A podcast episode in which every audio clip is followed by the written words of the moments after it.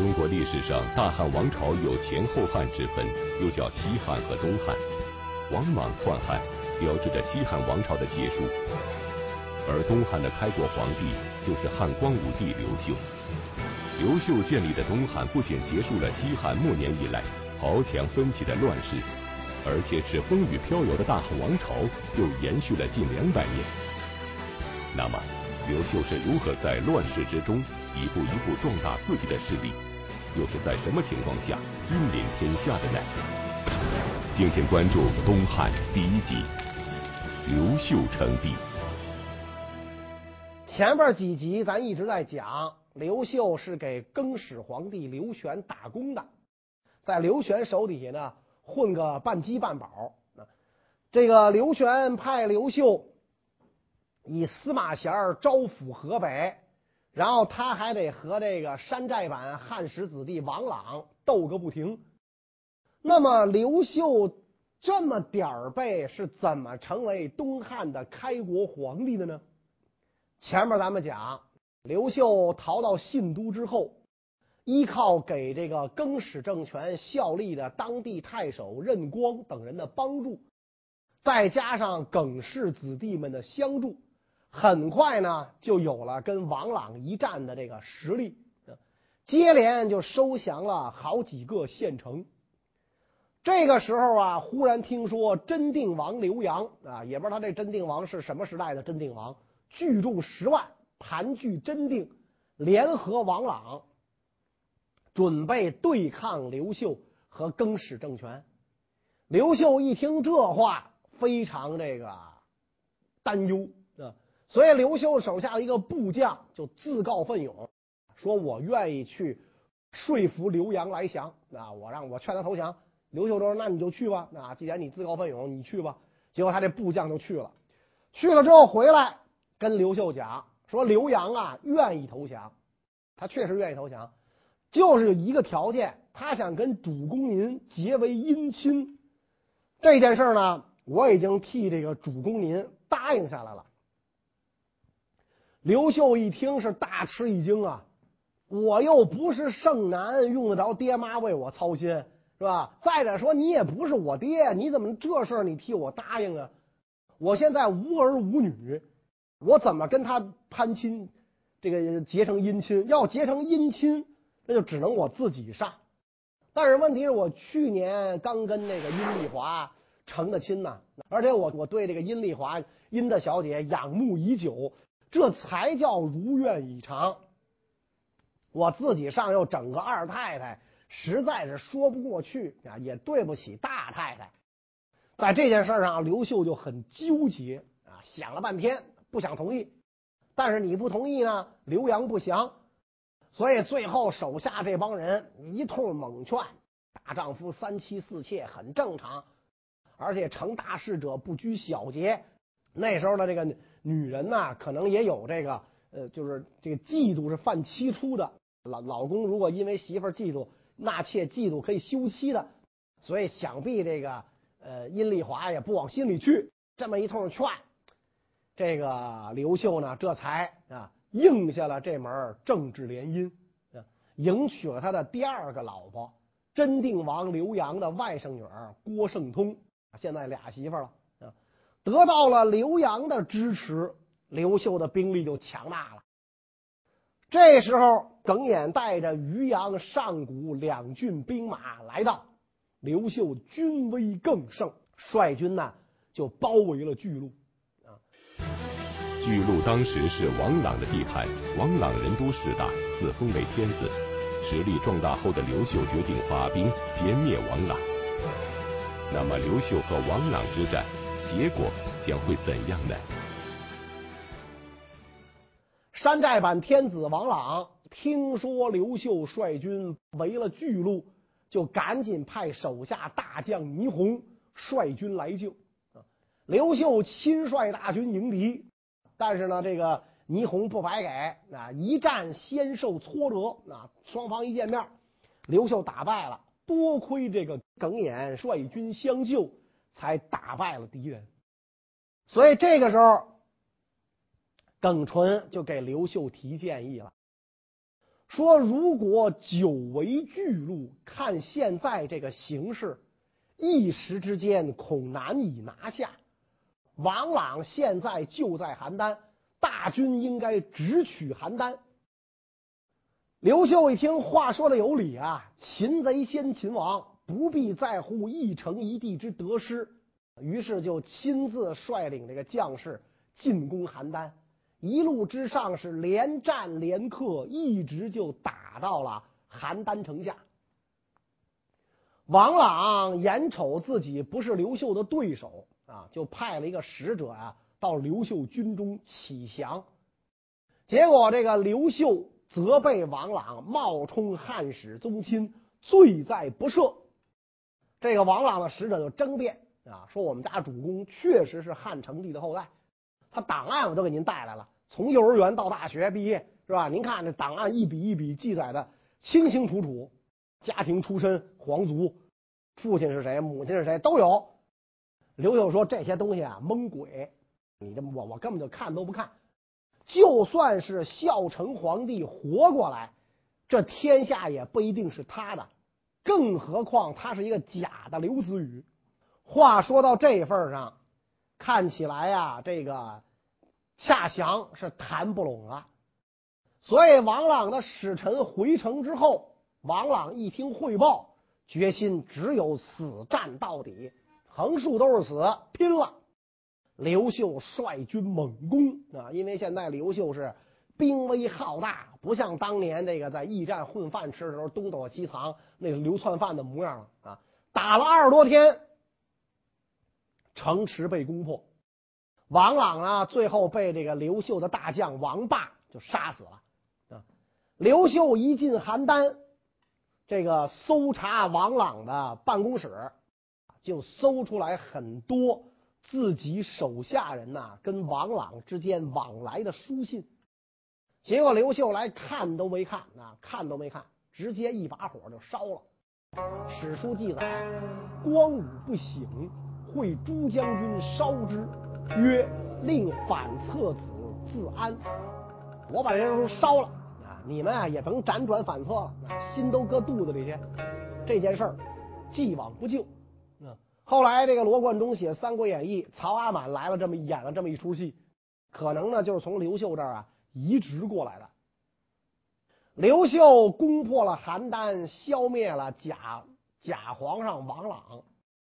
等于说给更始朝廷是立下了很大的功劳，但是这个时候的更始朝廷实在是烂泥扶不上墙，狗肉端不上桌了。这个时候更始皇帝刘玄已经把都城由洛阳迁入长安了。进了长安之后，以李松为丞相，赵蒙为右大司马，共秉朝政。那赵蒙的女儿为皇后，朝中大事亦任赵蒙裁决。由于赵蒙专权，所以只要有人肯向赵蒙逢迎，赵蒙啊就授给官爵啊，以至于这个长安的人们啊就编了一首歌谣啊：造下养中郎将，烂阳尉骑都尉，烂阳头关内侯。没一帮好人，所以天下百姓对更始皇帝是更加怨恨不已。你还不如王莽呢，王莽顶多就是改钱儿啊，好歹还没这么干。刘秀打下了邯郸，派人向更始皇帝报捷啊。更始皇帝封他为萧王啊，封为王爵，同时呢让他罢兵回长安啊。因为刘玄知道刘秀这种人才啊，得让他在自己眼皮子底下待着，好驾驭他，撒出去就蹬不回来了啊，控制不住了啊。但是刘秀知道，你甭来这套，那小样，我要回到朝廷，一辈子就是装孙子的命。但分我想站直了，别趴下，就会和我大哥一个下场。但是现在呢，他没有下定决心和更始朝廷分裂，所以皇上召他回长安，他不想回去，但是又不知道怎么办啊，内心十分矛盾。正在刘秀犹豫不决之时，大将耿况直言不讳地指出，如今天下大乱，更是皇帝刘玄根本没有能力应付，将来能够重整大汉江山的只有刘秀。刘秀听到这番话，会做怎样的反应呢？刘秀一听这话，腾家从床上蹦起来了，一个鲤鱼打挺的蹦起来了，坐下说：“老耿，这话可不是你该说的。你这个诽谤圣上，我杀了你啊！”假装要拔宝剑啊。耿况赶紧说：“大王怜爱厚待我，如同父子，所以我才敢赤诚相待啊。我说的不一定对，但是我觉得是应该说的，我就要说出来。有话我不能跟心里憋着。难道大王连这种直言都容纳不了吗？你要是这么干，以后谁还敢对大王您直言不讳呢？”啊，刘秀说：“嗨，哥们儿，我跟你开玩笑呢。那咱这谁跟谁，你还不知道是吧？你没看我这剑是装饰品吗？说没开刃吗？但是你为什么要这么说呀？”耿况说：“刘玄当了皇帝。诸将在崤山以东不受节制，皇亲国戚在长安城内胡作非为，随意抢劫掠夺，百姓捶胸顿足啊！觉得现在这个汉王朝的执政者还不如曾几何时的那个王莽呢。大王您丰功英名，传播海内，正义在手，仇恨在胸，为天下进行征伐。天下可以传檄而定，所以天下最重要的事儿就是政权应该由你取得，别让非刘姓皇族的人占有。”刘秀听完耿况这番话，频频点头，陷入沉思。最后他跟这个更始政权的使节讲：“河北没有平定，我不能回长安，你带我转明天子，什么时候河北彻底平定了，我再回去。”实际上打这儿开始，刘秀就下定决心跟刘玄要分道扬镳了啊。所以刘秀留在河北，继续扩大自己的这个势力啊。当时的这各路的这个盗贼十号击鼓都率领私人部曲啊，这个部曲就是他的私人武装嘛啊，总数有上百万，在各地是抢夺掳掠。这些这个队伍成分非常复杂啊，饥民、这个大户、破落皇族，什么人都有。刘秀有心平定天下，就要把这些武装力量一一扫平。刘秀派手下大将吴汉当大将军，持节征调幽州所属10郡的骑兵。幽州牧苗增听到这个消息之后，暗中吩咐各郡不要服从调遣。吴汉率20多名骑兵打马飞奔，到达了幽州吴忠县。苗增出城，在路上迎接吴汉。吴汉当即逮捕苗增，就地斩杀。其他几路刘秀派出去的人马也都斩杀了不听话的地方官吏。从此北方州郡震惊，全都发兵听候刘秀的调遣啊。萧王不是吃素的，不好惹啊。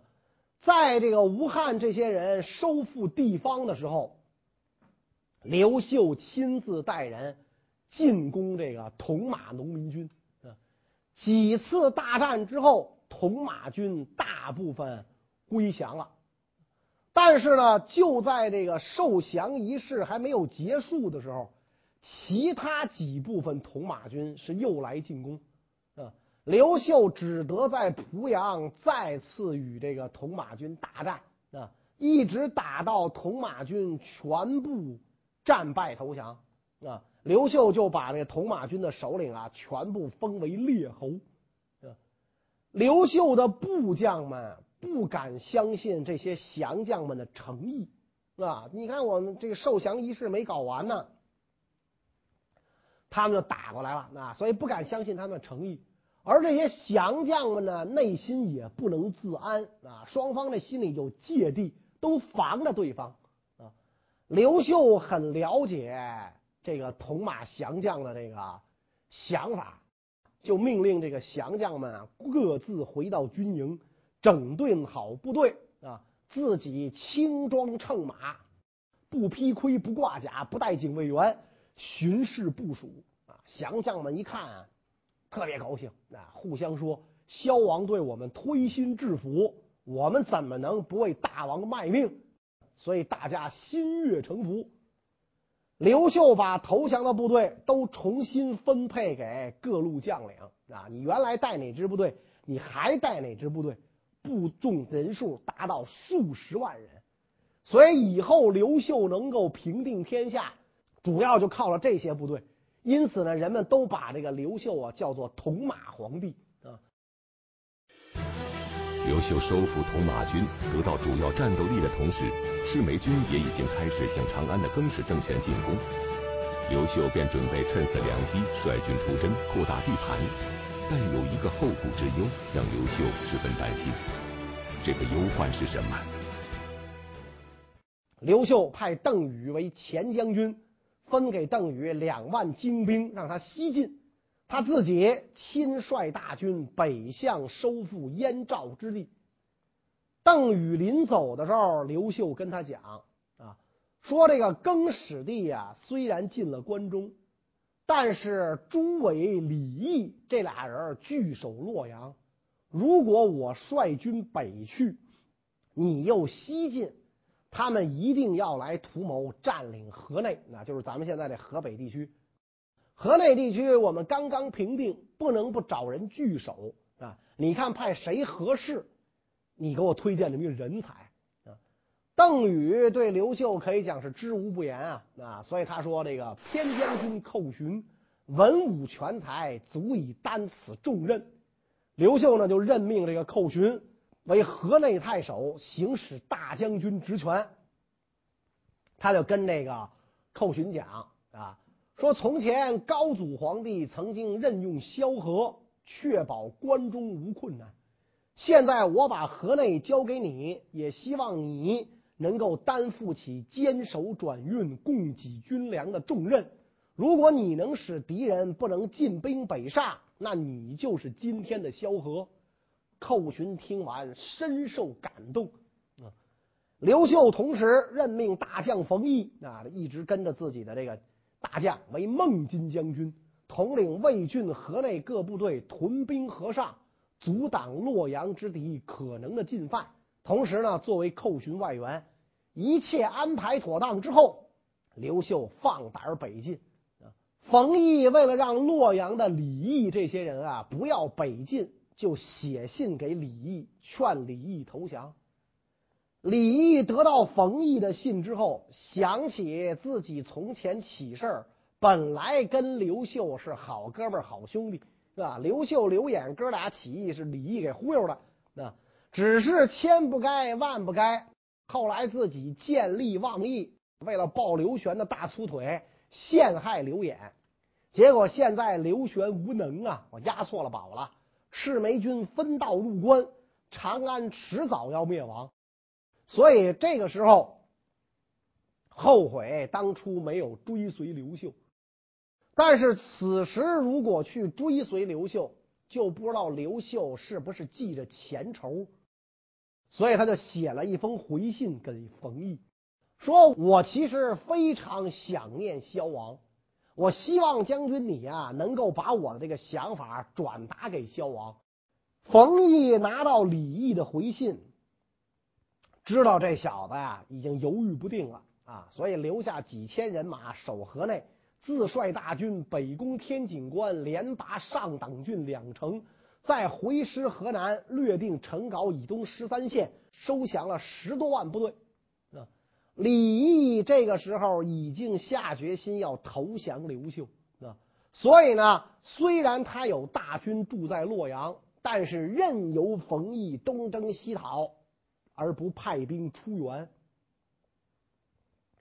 刘秀这个时候在河北连破这个由来等部啊，但是呢，这个在顺水这个地方，大军遭到由来部袭击，敌人的长矛刺中刘秀马腹，刘秀的战马腹痛惊跳，把刘秀摔了下来，彝军一哄而上，眼看刘秀是命在旦夕，幸亏将军耿眼、王通赶到，冲上去救了刘秀的危急，杀退敌人，把刘秀从地上扶起。这个时候才发现那个刘秀啊脚受了重伤，俩人赶紧把他扶上马。刘秀笑着跟那个耿眼说：“哎，差一点就被敌人耻笑啊！”话刚说完，敌人又发起进攻。耿眼、王峰是边战边退，保着刘秀退入范阳城。众将在这一战之中啊，都被打败了啊！直到敌人退去，大家聚在一块儿，才发现大王不见了，就互相问：“哎，你看见大王了？你看见了吗？”都说没看见，所以这一下大家乱了套了，人心惶惶，不知道该干什么。过了几天，大家听说刘秀人在范阳，于是呢就齐集范阳。几天后，大军继续进发。刘秀采取坚壁清野之计，派轻骑绕到由来部队的前面啊，下令各地方不要提供粮食给由来，由来部缺粮，渐渐溃散，河北就平定了。平定了由来之后，刘秀接到了冯异的捷报，当然还有李毅的那封信。刘秀看罢，就写了一封信给冯异，告诉冯异说李毅狡诈，不要轻信。同时呢，把这个李毅的来信啊给大家传看啊。众将觉得哎呀，这么做非常不妥啊！李毅给你写信请求投降，结果你把这封信拿出来让大家看，这很容易泄露军事秘密。刘秀不以为然，故意让大家把这事儿泄露出去。所以没过多久，跟李毅一块守洛阳的大将朱伟听说了这件事儿，就派人刺杀了李毅。这么一来，洛阳城中离心离德，不少人就投降了过来。刘秀等于借更始朝廷的刀，替自己大哥报了仇，还搅乱了洛阳方面的军心士气啊！真是这个一箭多雕。再说杀了李毅的更始朝大将朱伟，得知刘秀大军北征，而河内势孤力单，所以就派遣大将率军3万渡过拱河，进攻温县。告急文书传到河内，寇巡马上集结军队，急速出发，并传令下属各县发兵温县城下会师。第二天，寇巡和敌军就交战啊！这个时候，冯异派出来的救兵和各县的军队也恰好赶到，袭击朱伟的军队，朱伟只好逃走，逃回这个洛阳啊。冯异、寇巡大军追到洛阳，绕城一周，示威才撤。从此洛阳全城震恐，白天也只得是紧闭城门。军威震慑洛阳的刘秀，现在已经是跨州巨土，代价百万了。此时刘秀的属下们认为时机已到，再次提出请求，恳请刘秀登基称帝。那么此时的刘秀又将会如何表现呢？将领们一起进帐请求刘秀称帝。手下的将军南阳人马武，也是刘秀的老乡啊，首先跟刘秀讲说，我们都知道大王您呐谦恭退让，但国家宗庙社稷要托付给谁呀？您应该先继帝位，再讨论征伐的事儿。名不正言不顺，现在名号不正，东闯西杀，到底是为了谁呀？啊，这话说的很有道理啊！你现在不称帝，还是更始皇帝封的萧王，那你要进攻他，那不就成了犯上作乱的反贼了吗？那我们跟着你混，我们不也都成了反贼了吗？那咱们就不能打人家朱伟，所以您必须得称帝，名号不正怎么行啊？刘秀听完之后很吃惊啊！当然这吃惊十有八九是装的啊，自己是很想当皇帝，但是这话不能自己说，怎么着也得来个3退3让啊！所以刘秀赶紧说将军你怎么能说这种话呢？你这话可够杀头了！哎呀，我没听见。然后带兵北还。刘秀从北方返回，一路之上，众将几乎天天劝他做皇帝。刘秀就烦了，跟众将讲：现在敌人还没有消灭，四面都是敌人，四面受敌，为什么你们这么着急要让我做皇帝呢？啊，出头船的先烂呢。将军耿纯就说了：啊，大王，我们大家伙抛家舍亲，远离家乡，冒着枪林弹雨，脑袋别在裤腰带上跟你干，无非是为了将来能够攀龙附凤，博取功名，弄个王侯之位，开国元勋。大王您违反大家心意，不愿意加尊号，那如果大家看到没指望了，恐怕就要一哄而散了。那我们跟着您当不上开国元勋，那哪能当我们就去哪儿了。要是那样的话，人心一散，收拾起来可就难喽。大王您为什么一定要让大家失望呢？刘秀听完沉吟半晌，说容我三思之后再说吧。后来呢，这个刘秀就把冯异招来。想听听冯异的意见啊，毕竟自己的老部下跟着自己摸爬滚打这么多年，不会骗自己。冯异就说了：更始必败，天下无主，欲保宗庙，唯仗大王，希望大王您能够接受众人所请，登基天下。刘秀说：哎，你还甭说，我昨天夜里梦见一条红龙上天，醒来之后感到心惊得很，恐怕这地位不大容易拥有吧。冯异说：哎，不然，此乃天命所归，精神相感，你有什么可怀疑的呢？这个时候，这个大军走到了郝城就是今天的河北百乡县附近。刘秀当年在长安那个同学叫强华的，从关中跑来，献给刘秀一个符赤符符。那玩意儿上面写着：刘秀发兵捕不到，四夷云集，龙斗野，四七之际，火为主，都是这个谶纬符明之类的玩意儿，肯定是人造的嘛。但是当时很多人信这个说刘秀当皇帝是上天命令，于是大家伙就一窝蜂的劝这刘秀当皇帝。